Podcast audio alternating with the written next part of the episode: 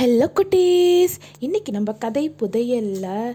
விலியன் அவர்கள் எழுதிய திரு குரு ஏர்லைன்ஸ் உடைய ஃபிஃப்த் அண்ட் சிக்ஸ்த் ஸ்டோரி பார்க்க போகிறோம் விமானம் தரையில் இருந்து மேலே பறந்துச்சான் தரையில் இருந்து மேலே பறக்கும்போது ஒரே கூச்சல் கைத்தட்டு விசில் சத்தம். ஹே நம்ம ஊர் கண்காட்சியில் ரங்கராத்தினத்தில் சுற்றும் போது வயிறு கலக்கும் தானே? அதே மாதிரி இருக்குல்ல. அப்படின்னு மான்கள்லாம் அவங்களுக்குள்ளாரே பேசிக்கிட்டாங்களாம். அந்த விமானத்திலேயே ஒரே ஒருத்தர் மட்டும்தான் விமானத்துக்கு பின்னாடி என்ன நடக்குது அந்த நடக்கிற காட்சியை எல்லாம் பார்க்க முடிஞ்சதாம் அவர் தலையை வெளியில் நீட்டி பயணம் செய்வாரா? யார் அது? ஒட்டகச்சிவிங்கி. முன்பக்கம் இருந்து ஒரு கங்காருவும் பின்பக்கம் இருந்து ஒரு கங்காருவும் எல்லாத்துக்குமே ஒவ்வொரு கேரட்டை கொடுத்துட்டு வந்தாங்களாம். ஃபோட்டோகிராஃபர் முள்ளம் பன்றிக்கு கோட்டை கலட்ட அனுமதியே இல்லையாம். நம்ம ஃபஸ்ட்டு ஸ்டோரியில் பார்த்தோம் தானே முள்ளம் பன்றி ஃப்ளைட்டில் ட்ராவல் பண்ணணும்னா கோட்டு போட்டுட்டு தான் வரணும்னு கரடி அதிகாரி ஒரு நிபந்தனை வச்சாருல்ல? அந்த ஞாபகம் இருக்கா? ஏன்னா முள்ளம் பன்றியோட உடம்புல முழுக்க முழுக்க முள் இருக்கும். அது சீட்டில் உட்காரும்போது அந்த சீட்டை எல்லாம் கிழிச்சிரும். அது சீட்டுக்கு எதுவும் டேமேஜ் ஆகாமல் இருக்கிறதுக்காக கோட்டு போட்டுட்டு வர சொன்னாங்க. கரடி அதிகாரி இது வரைக்கும் அஞ்சு தடவை எத்தனை பேர் இருக்காங்கன்னு எண்ணிட்டாங்க. ஒவ்வொரு தடவை எண்ணும் போதும் வேறு வேற எண்கள் வந்துச்சான் கரடி அதிகாரி தவிக்கிறத பார்த்த வென்றான். தன்னுடைய மகளான பேரழகியை அனுப்பி உதவி செய்ய சொன்னாராம். பேரழகியும் ஒவ்வொருத்தராக எண்ணி கரெக்டா எண்ணி எத்தனை பேர் இருக்காங்கங்கிறத சொல்லி கரடி அதிகாரிக்கு உதவி செஞ்சாலாம் விமானத்திலேயே அதிக சந்தோஷத்தோட இருந்தது ஒட்டகச்சிவிங்கி தான் பயங்கரமா வீசுற சில்லுன்னு ஒரு காத்து. மேகம் முகத்துல அடிக்கிற மாதிரி மாதிரி இருந்துச்சாம் அப்போ ஒரு புறா திடீர்னு ஒட்டகச்சிவிங்கியோட தலை மேல பறந்து வந்து உக்காந்துடா வணக்கண்ணா இது என்ன? நீங்க ஆகாயத்துல இருக்கீங்க. இது என்ன வண்டி? எங்க போறீங்க? அப்படின்னு அந்த புறா பேசிச்சான் இது விமானம். எங்களா ஒட்டகச்சிவிங்கின்னு சொல்லுவாங்க. என்னோட பேரு நீல்கழுத்தன். நாங்க ஆப்பிரிக்காவுக்கு பறந்து போறோம் அப்படின்னு பதில் கொடுத்துச்சான் ஒட்டகச்சிவிங்கி. விமானத்துக்குள்ளார இருந்தவங்களை எல்லாம் கண்ணாடி வழியா பார்த்துச்சான் புறா. அட சிங்கம் நரி. மான் கரடி முள்ளம்பன்றி கங்காரு எவ்வளவு விலங்குகள் இருக்காங்கன்னு ஆச்சரியப்பட்டுச்சான் புறா மெல்ல மெல்ல பறந்து விமானத்தோட முன்பக்கம் போனுச்சான் அந்த புறா. அங்க திருகுருவை பார்த்து சிரிச்சதா? வணக்கம் புறாவே நீங்களும் ஆப்பிரிக்கா வரீங்களா எங்க கூட? அப்படின்னு திருகுரு கேட்டாங்களா. அதுக்கு புறா சொல்லிச்சா இல்லைண்ணா எனக்கு நாளைக்கு ஸ்கூல்ல எக்ஸாம் இருக்கு சும்மா பறந்து வந்தேன். உங்களை எல்லாம் பார்த்ததுல எனக்கு ரொம்ப சந்தோஷம்.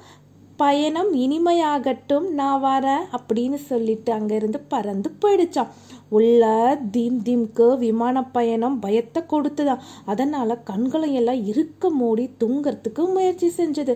மான்கள் எல்லாம் அவங்களுக்குள்ளாரையே விளையாடிக்கிட்டு பேசிக்கிட்டு இருந்தாங்களாம். சில மான்கள் அழகிய மேக கூட்டங்களை ரசிச்சுக்கிட்டு வந்தாங்களாம். இனிமையா போயிட்டு இருந்த இந்த விமான பயணம் ஒரு விபரீதத்தை சந்திக்க தயாரானது.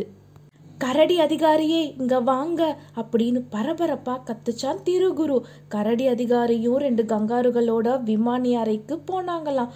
திருகுரு விமானத்துல பெட்ரோல் எரிபொருள் தீந்து போச்சு. என்ன செய்யறதுன்னு தெரியல அப்படின்னு பதட்டத்தோட சொன்னாங்களாம். விஷயம் தெரிஞ்சதோ ரெண்டு கங்காருக்களும் ஓடி வந்து விஷயத்த பயணிகள் கிட்ட சொன்னாங்களாம். கரடி அதிகாரி மட்டும் பதட்டமே ஆகலையா நிதானமாக இருந்தாங்களாம்.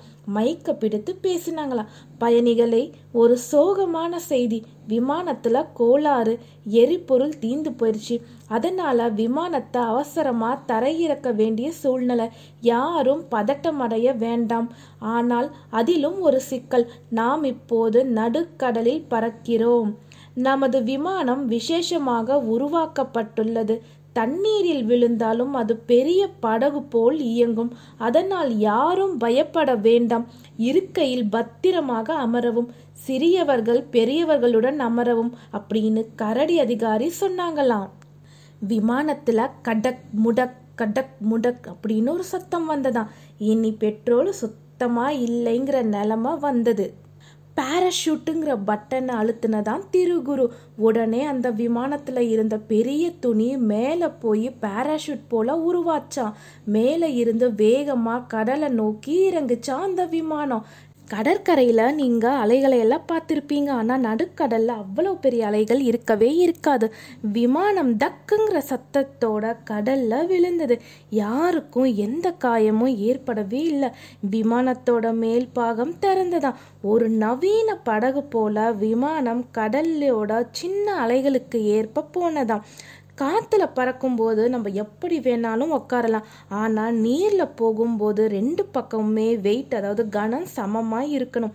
இடது பக்கம் கனம் குறைவாக இருந்ததுனால படகு மாதிரி இருந்த விமானம் ஒரு பக்கமாக சாஞ்சதாம் இதை கவனிச்ச வென்றான் உடனே தலைவனுக்கு உரிய குணத்தோட செயல்பட்டதாம் ரெண்டு பக்கமும் சமமான கனம் இருக்கிற மாதிரி விலங்குகளை இடம் மாற்றி உட்கார சொன்னதாம் விமானத்துக்கு உள்ள காலடியில் இருந்த துடுப்புகளை ஆறு துடுப்புகளை வெளியே எடுத்தாராம் கரடி அதிகாரி. துடுப்பு பார்த்தோம்னா நீங்கள் படகுலெல்லாம் பார்த்துருப்பீங்க. அந்த துடுப்பு வச்சு தான் படகை ஓட்டுவாங்க. பின்னால் இடது பக்கம் ஒரு துடுப்பை தீம் தீம் செலுத்துச்சான் வலது பக்கம் நீல் கழுத்தன் செலுத்துச்சான் முன்னால் ரெண்டு பக்கமும் ரெண்டு கரடிகள் செலுத்துனாங்களாம். நடுவில் ரெண்டு பக்கமும் மான்கள் எல்லாம் ஒன்றா சேர்ந்து செலுத்துனாங்களாம். விமானம் போல இருந்த அந்த படகு வேகமாக போனதாம்.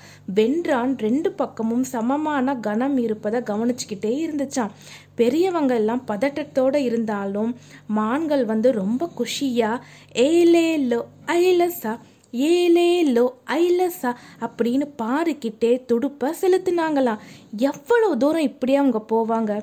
எந்த திசையில் போகிறது எப்படி கரையை போய் சேருவாங்க? எத்தனை நாள் ஆகும்? அது வரைக்கும் அவங்களுக்கு உணவு? அடுத்தது என்ன நடந்ததுங்கிறத நம்ம நாளைக்கு பார்க்கலாம். பாய் குட்டீஸ்